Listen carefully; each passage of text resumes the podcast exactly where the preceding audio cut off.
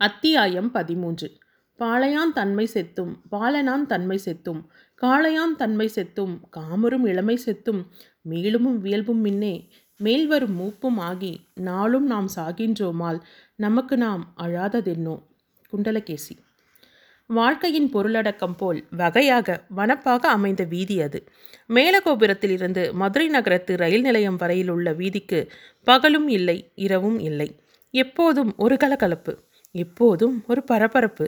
கையில் கை கடிகாரத்தையும் மனத்தில் ஆசைகளையும் கட்டிக்கொண்டு எதற்கோ எங்கோ விரைவாக இயங்கிக் கொண்டிருக்கும் மனிதர்களின் கூட்டம் பெருகியும் தனித்தும் பொங்கியும் புடைபுறந்தும் வாராமல் வாடாமல் உயிர் வெள்ளம் பாய்ந்து கொண்டிருக்கின்ற துடிப்பு. சந்தித்து விசாரித்து கொள்ளும் குரல்கள் பிரிந்து விடைபெறும் குரல்கள் கடைகளின் வியாபாரம் பேரம் பேசுதல் கார்கள் ரிக்ஷா குதிரை வண்டிகள் ஓடும் ஒலிகள் வாழ்க்கையை அஞ்சல் செய்து ஒளிபரப்புவது போல் ஒரு தொனி. அந்த வீதியில் கண்ணை மூடிக்கொண்டு நிற்பவர்களுக்கு கூட கேட்கும். அன்று இரவு ஒன்பது மணிக்கு மேல் ஆகியிருந்தது. இந்த கலகலப்பான வீதியில் இரு சிறகிலும் பொய்கள் பூத்து மின்னுவது போல் விளக்குகள் தோன்றின. மனத்தில் சிந்தனை முறுக்கேறி நிற்கின்ற சில சமயங்களில் அரவிந்தன் அச்சகத்து வாசலில் நின்று ஒருவிதமான நோக்கமும் இன்றி கவிக்கண்களால் இந்த காட்சிகளை பருகிக் கொண்டிருப்பது வழக்கம். அன்று அவனால் நெடுநேரம் அப்படி நின்று வீதியின் அழகை அனுபவித்து நோக்க முடியவில்லை. உள்ளே அவன் செய்ய வேண்டிய வேலைகள் நிறைய கிடந்தன. அன்று காலையில்தான் அவன் வெளியூரிலிருந்து வந்திருந்தான். ஏறக்குறைய நண்பகல் வரை திருப்பரங்குன்றம் சென்று பூரணியை பார்த்துவிட்டு திரும்புவதில் நேரம் கழிந்துவிட்டது. பின்பு மாலையில் அச்சக உரிமையாளர் மீனாட்சி சுந்தரத்தோடு வரவு செலவு கணக்கு புதிய அச்சு இயந்திரங்கள் இவை பற்றி பேசிக் கொண்டிருந்து விட்டான். திருத்த வேண்டிய அச்சுப்பிரதிகள் குவிந்திருந்தன. உடனிருந்து அச்சுப்பிரதிகளை ஒப்பு நோக்கி படிப்பதற்கும் உதவுவதற்கும் முருகானந்தத்தை வரச்சொல்லியிருந்தான் அவன். இரவு ஒன்பது மணிக்கு மேல் முருகானந்தத்தையும் துணைக்கு வைத்துக்கொண்டு இரண்டு மணி நேரம் விழித்திருந்து வேலைகளை முடிக்கலாம் என்று திட்டமிட்ட அரவிந்தன் முருகானந்தத்தின் வரவை எதிர்பார்த்து காத்து கொண்டிருந்தான். முருகானந்தம் தையல் கடையை பூட்டிவிட்டு சாவி குத்தை விரலில் கோத்து சுழற்றிக்கொண்டே வந்து சேர்ந்தபோது மணி ஒன்பதை முக்கால். இங்கே வேலை முடிய அதிக நேரமாகும். நீ சாப்பிட்டாயிற்றா முருகானந்தம்? என்று கேட்டான் அரவிந்தன். அதெல்லாம் வரும்போது ஓட்டலில் முடித்து கொண்டுதான் வந்தேன். உன்னை நம்பி இங்கே வந்தால் நீ நாலு நிலக்கடலை பருப்பையும் பாதி வாழைப்பழத்தையும் கொடுத்து பட்டினி போடுவாய். முன்னெச்சரிக்கையாக நானே சாப்பாட்டை முடித்து கொண்டு வந்துவிட்டேன். படுக்கை இங்கேதான். வீட்டுக்கு சொல்லி அனுப்பி ஆயிற்று என்று சிரித்துக்கொண்டே பதில் கூறினான் முருகானந்தம். அவனுடைய வீடு பொன்னகரத்தில் நெருக்கமான சந்து ஒன்றில் இருந்தது. முருகானந்தத்தின் குடும்பத்தில் அத்தனை பேரும் உழைப்பாளிகள். தாயார் தகப்பனார் சகோதரி மூவருக்கும் மில்லில் வேலை. அவன்தான் அந்த வழியிலிருந்து சிறிது விலகி தையல் கடை வைத்திருந்தான். உள்ளங்கை அகலத்திற்கு ஓர் இடத்தில் ஒரே தையல் இயந்திரத்தோடு அந்த கடையை தொடங்கினான் அவன். தொடக்கத்தில் அளவு எடுப்பதிலிருந்து பித்தான்களுக்கு துளை போடுவது வரை எல்லா வேலைகளையும் ஒரே ஆளாக இருந்து கொண்டு செய்தவன். திறமையாலும் சுறுசுறுப்பாலும் படிப்படியாக வளர்ந்து இன்று தன்னோடு இரண்டு தையற்காரர்களை உடன் வைத்து கொண்டு வேலை வாங்குகிற அளவு முன்னேறியிருந்தான். ஒவ்வொரு ஊரிலும் குறிப்பிட்ட தொழிலில் பலர் இருந்தாலும் சிலருக்குத்தான் அந்த தொழில் பேரும் புகழும் வந்து பொருந்தும். மதுரையில் அத்தகைய பேரும் புகழும் பொருந்திய சில தையற்காரர்களில் முருகானந்தம் முதன்மை பெற்றிருந்தான். அரவிந்தனின் நட்பும் பழக்கமும் முருகானந்தத்துக்கு தமிழ் பற்றும் அறிவு உணர்ச்சியும் அளித்திருந்தன. ஆவேசம் நிறைந்த மேடை பேச்சாளனாகவும் அவன் உருவாகி இருந்தான். பொன்னகரம் பிட்டுத்தோப்பு ஆரப்பாளையம் மணிநகரம் ஆகிய பகுதிகள் மதுரை நகரத்தின் உழைக்கும் மக்கள் பெரும்பாலோர் வசிக்கும் இடம். கைகளில் உழைப்பும் மனத்திலும் வீட்டிலும் ஏழ்மையுமாக வாழும் இந்த தொழில் உலகத்தில் முருகானந்தம் ஒரு பிரமுகர் போல் மதிப்பு பெற்றிருந்தான். இத்தனை சிறு வயதில் அவ்வளவு பெருமை வருவதற்கு காரணம் அவன் மற்றவர்களோடு பழகுகின்ற எளிய முறைதான். கூசாமல் எங்கே துன்பத்தை கண்டாலும் புகுந்து உதவுகின்ற மனம். எந்த இடத்திலும் யாருக்கு அநியாயம் இழைக்கப்பட்டாலும் தனக்கே இழைக்கப்பட்டது போல் உணர்ந்து குமுறி கொதிக்கின்ற பண்பு. சுற்றித் திரிந்து பல இடங்களில் அலைந்து பலரோடும் பழகும் இயல்பு. இவற்றால் முருகானந்தம் உழைக்கும் மக்கள் நிறைந்த பகுதியில் அப்படி ஒரு செல்வாக்கை பெற்றிருந்தான். வெளியில் இவ்வளவு செல்வாக்கு பெற்றிருந்த அவன் அரவிந்தனிடம் பழகிய விதமே தனிப்பட்டது. கருத்துக்களையும் லட்சியங்களையும் கற்கும்போது ஆசிரியனுக்கு முன் பணிவான மாணவனைப் போல் அவன் பழகினான். நண்பனாக பழகும்போது தோளில் கை போட்டு உரிமையோடு பழகினான். உதவி செய்ய வருகின்ற போது வேலைக்காரனைப் போல் கூப்பிட்டவுடன் வந்து உதவினான். ஆனால் அரவிந்தனுக்கும் முருகானந்தத்துக்கும் உள்ள வேறுபாடு லட்சியங்களை செயல்படுத்துகின்ற விதத்தில் இருந்தது. ஒழுங்கையும் மனத்திடத்தையும் கொண்டு லட்சியங்களை நிறைவேற்ற ஆசைப்பட்டான் அரவிந்தன். முரட்டுத்தனத்தையும் உடல் வன்மையும் கொண்டு லட்சியங்களை உருவாக்க ஆசைப்பட்டான் முருகானந்தம். அதற்கேற்ற உடல் கட்டும் அவனுக்கு இருந்தது. அரவிந்தனுக்கு அச்சுப்பிரதிகள் படித்து திருத்துவதற்கு உதவும் நாட்களில் இரவில் நீண்ட நேரம் கண்விழிக்க வேண்டியிருக்கும் ஆகையால் முருகானந்தம் அவனோடு அச்சகத்திலேயே படுத்துக்கொண்டு விடுவான். வேலை முடிந்து படுத்துக்கொண்ட பிறகும் படுக்கையில் கிடந்தவாறே பல செய்திகளை பற்றி பேசிவிட்டு கண்கள் சோர்ந்த பின்பே அவர்கள் உறங்குவார்கள். அன்றைக்கோ அவர்கள் உள்ளே போய் உட்கார்ந்து வேலையை தொடங்கும் போதே ஏறக்குறைய இரவு பத்து மணியாகிவிட்டது. இரண்டாவது ஆட்டம் திரைப்படத்திற்கு போகிற கூட்டமும் முதல் ஆட்டம் விட்டு வருகின்ற கூட்டமுமாக வீதி பொலிவிழக்காமல் இருந்தது. நீ கொஞ்சம் விரைவாகவே வந்து விடுவாய் என்று எதிர்பார்த்தேன். நேரமாக்கி விட்டாய் முருகானந்தம். இந்தா இதை நீ வைத்து கொண்டு படி நான் சரிபார்க்கிறேன். முடிந்தவரை பார்த்துவிட்டு படுக்கலாம் என்று சொல்லிவிட்டு கையெழுத்து பிரதிகளாகிய மூலத்தாள்களை முருகானந்தத்திடம் கொடுத்தான் அரவிந்தன். அவற்றை கையில் வாங்கி கொண்டு தையல் கடையில் இன்றைக்கு ஒரு வம்பு வந்து சேர்ந்தது. துணியை தைத்து கொண்டு கடன் செலுத்துகிறவர்களையும் பேரம் பண்ணுகிறவர்களையும் தான் அதிகம் பார்த்திருக்கிறேன். காலையில் ஒரு வெளியூர் மனிதர் தைத்த துணியை வாங்கி கொண்டு போகிற போது மணிப்பர்ஸை மறந்து வைத்துவிட்டு போய்விட்டான். வாங்கி கொண்ட போக வருவானோ? என்று நானாகவே சிறிது நேரம் காத்திருந்தேன். வழக்கமாக வருகிற மனிதனும் இல்லை அவன். ஆனால் எனக்கு கடையின் நாணயமோ பேரோ கெட்டுவிடக்கூடாது என்று பயம். அதுதான் காத்து பார்த்தேன். ஆள் வர காணும். பையை திறந்து பார்த்தால் ஏதோ கடிதம். புகைப்படங்கள். இரண்டு மூன்று முந்நூறு ரூபாய் நோட்டுகள் எல்லாம் இருந்தன. அதற்காகவே வழக்கமாக கடை பூட்டுகிற நேரத்திற்கு மேலும் திறந்து வைத்து கொண்டு இருந்தேன். இல்லாவிட்டால் ஒன்பது மணிக்கே இங்கு வந்திருப்பேன் என்று தாமதத்திற்கு காரணம் சொன்னான் முருகானந்தம். சரி சரி நீ படிக்க ஆரம்பிக்கலாம். இன்னும் ஏதாவது கதையளந்து நேரத்தை வீணாக்காதே என்று அரவிந்தன் துரிதப்படுத்தவே முருகானந்தம் பேச்சை நிறுத்திவிட்டு படிக்கத் தொடங்கினான். பூரணியின் தந்தை பேராசிரியர் அழகிய சிற்றம்பலம் எழுதிய தொல்காப்பியர் காட்டும் வாழ்க்கை நெறி என்னும் புத்தகத்திற்கான அச்சுப்பிரதிகள் அவை. முதல் திருத்தத்திற்கான காலி ப்ரூப்புகள் கொஞ்சம் இருப்பா முருகானந்தம். தொல்காப்பியர் மேல் நம்முடைய அச்சு கோப்பாளருக்கு ஏதோ கோபம் போலிருக்கிறது. கடுஞ்சினத்தோடும் அந்த பேர் வருகிற இடங்களில் எல்லாம் தொல்காப்பியருடைய காலை முடமாக்கி இருக்கிறார். தெல்காப்பியர் தெல்காப்பியர் என்று காலில்லாமல் திணறும்படி தொல்காப்பியர் வேதனைப்படுத்தப்பட்டிருக்கிறார். சரி செய்து தொல்காப்பியர் கால் இல்லாமல் நின்று திண்டாடி கொண்டிருந்த இடங்களில் எல்லாம் கால் போட்டு திருத்தினான் அரவிந்தன். முருகானந்தத்திற்கு அதை கேட்டு சிரிப்பு பொங்கியது.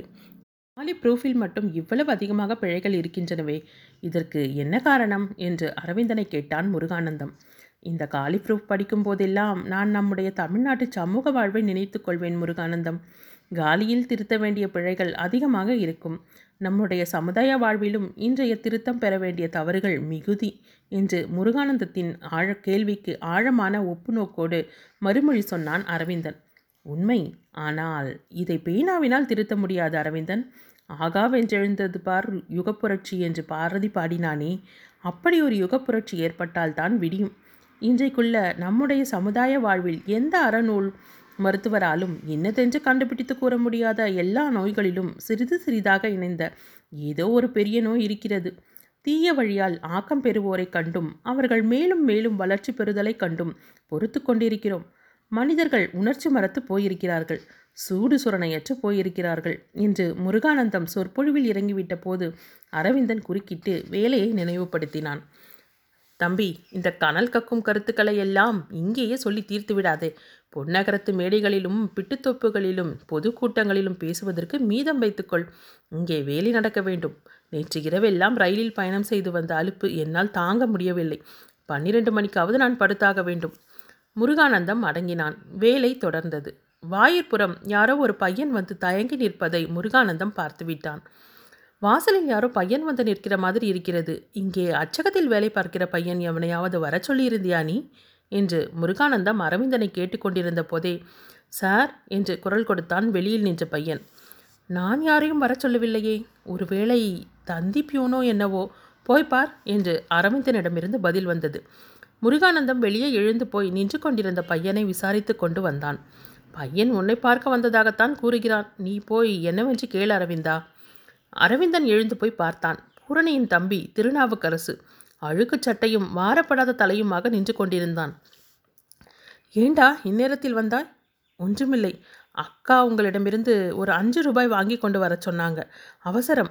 பையன் வார்த்தைகளை தட்டு தடுமாறி சொன்னான்.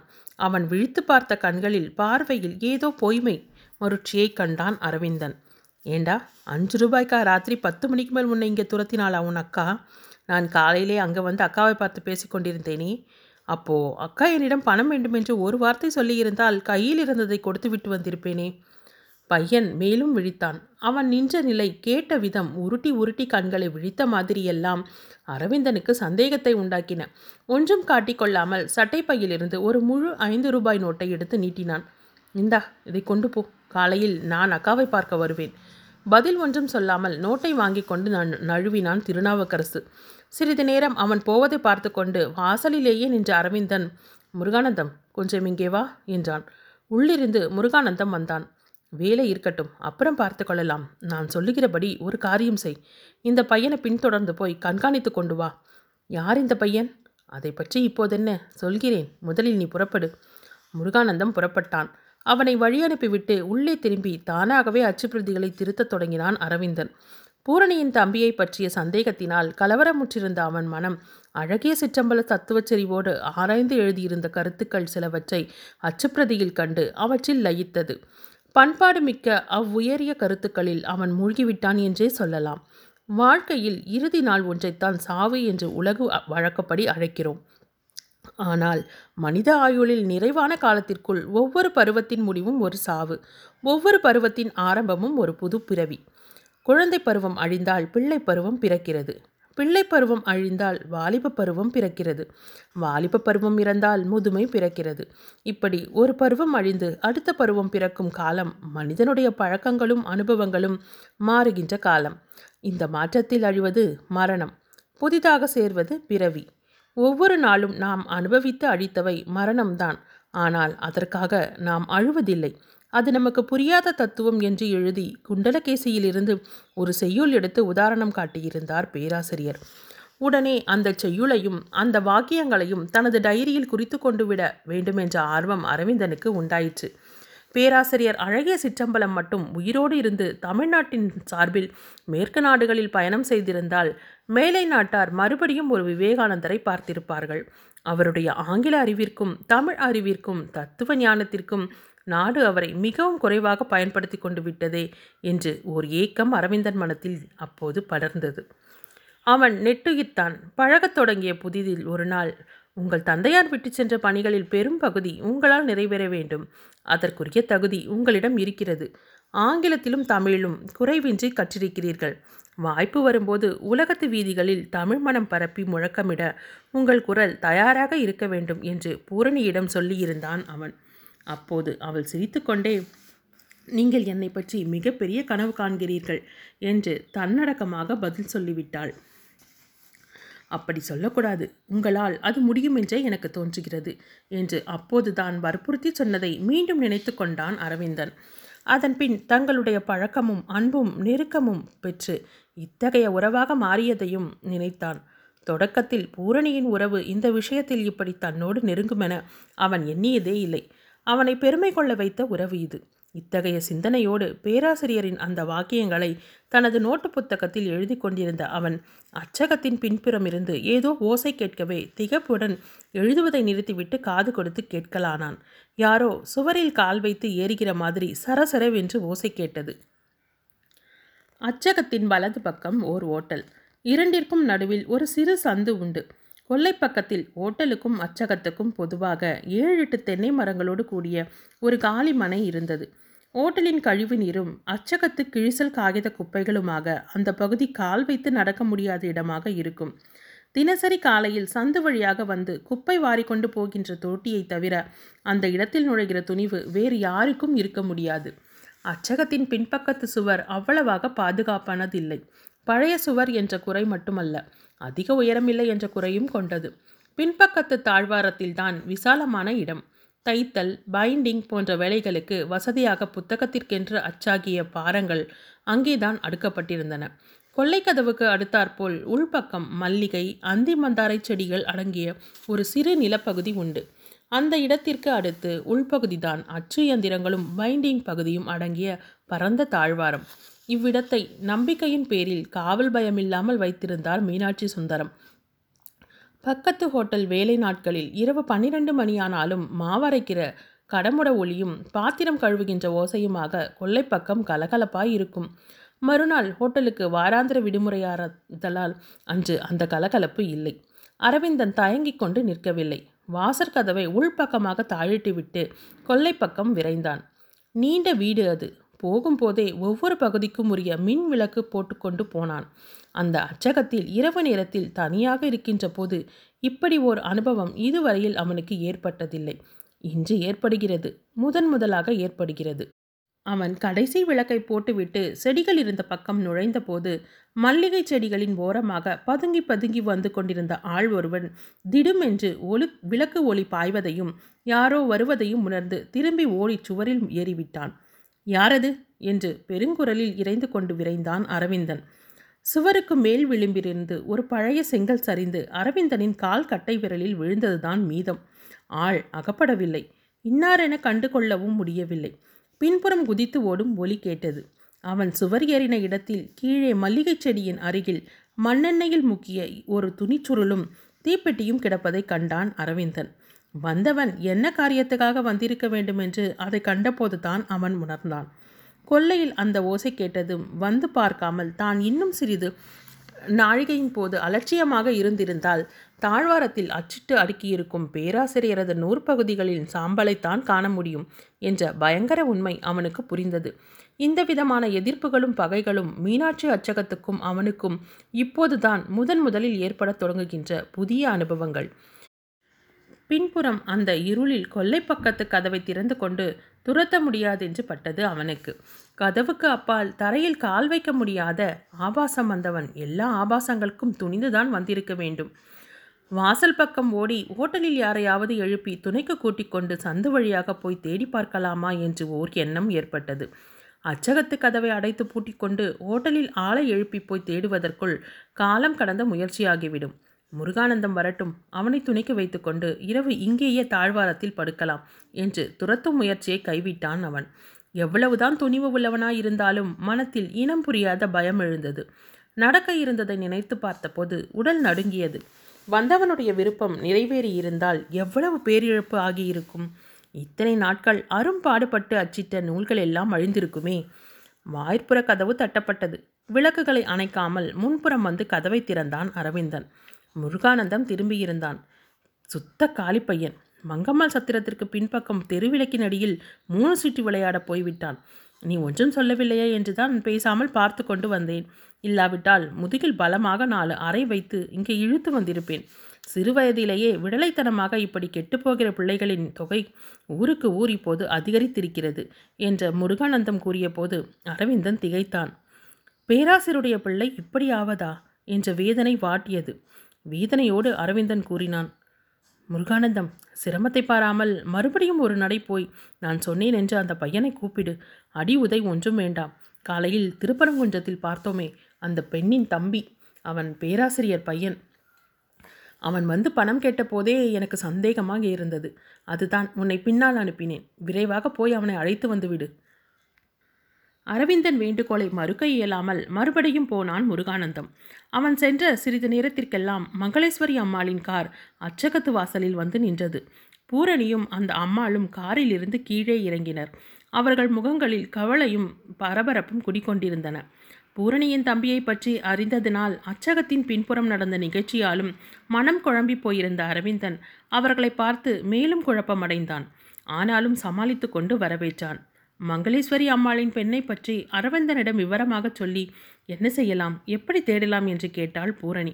அந்த நள்ளிரவில் தன்னை தேடிக்கொண்டு திருப்பரங்குன்றம் வந்து அந்த அம்மாள் கூறிய செய்தியை கேட்டபோது தன் தம்பி காணாமற் போனதும் கெட்டுத் திரிவதும் மறந்துவிட்டது அவளுக்கு.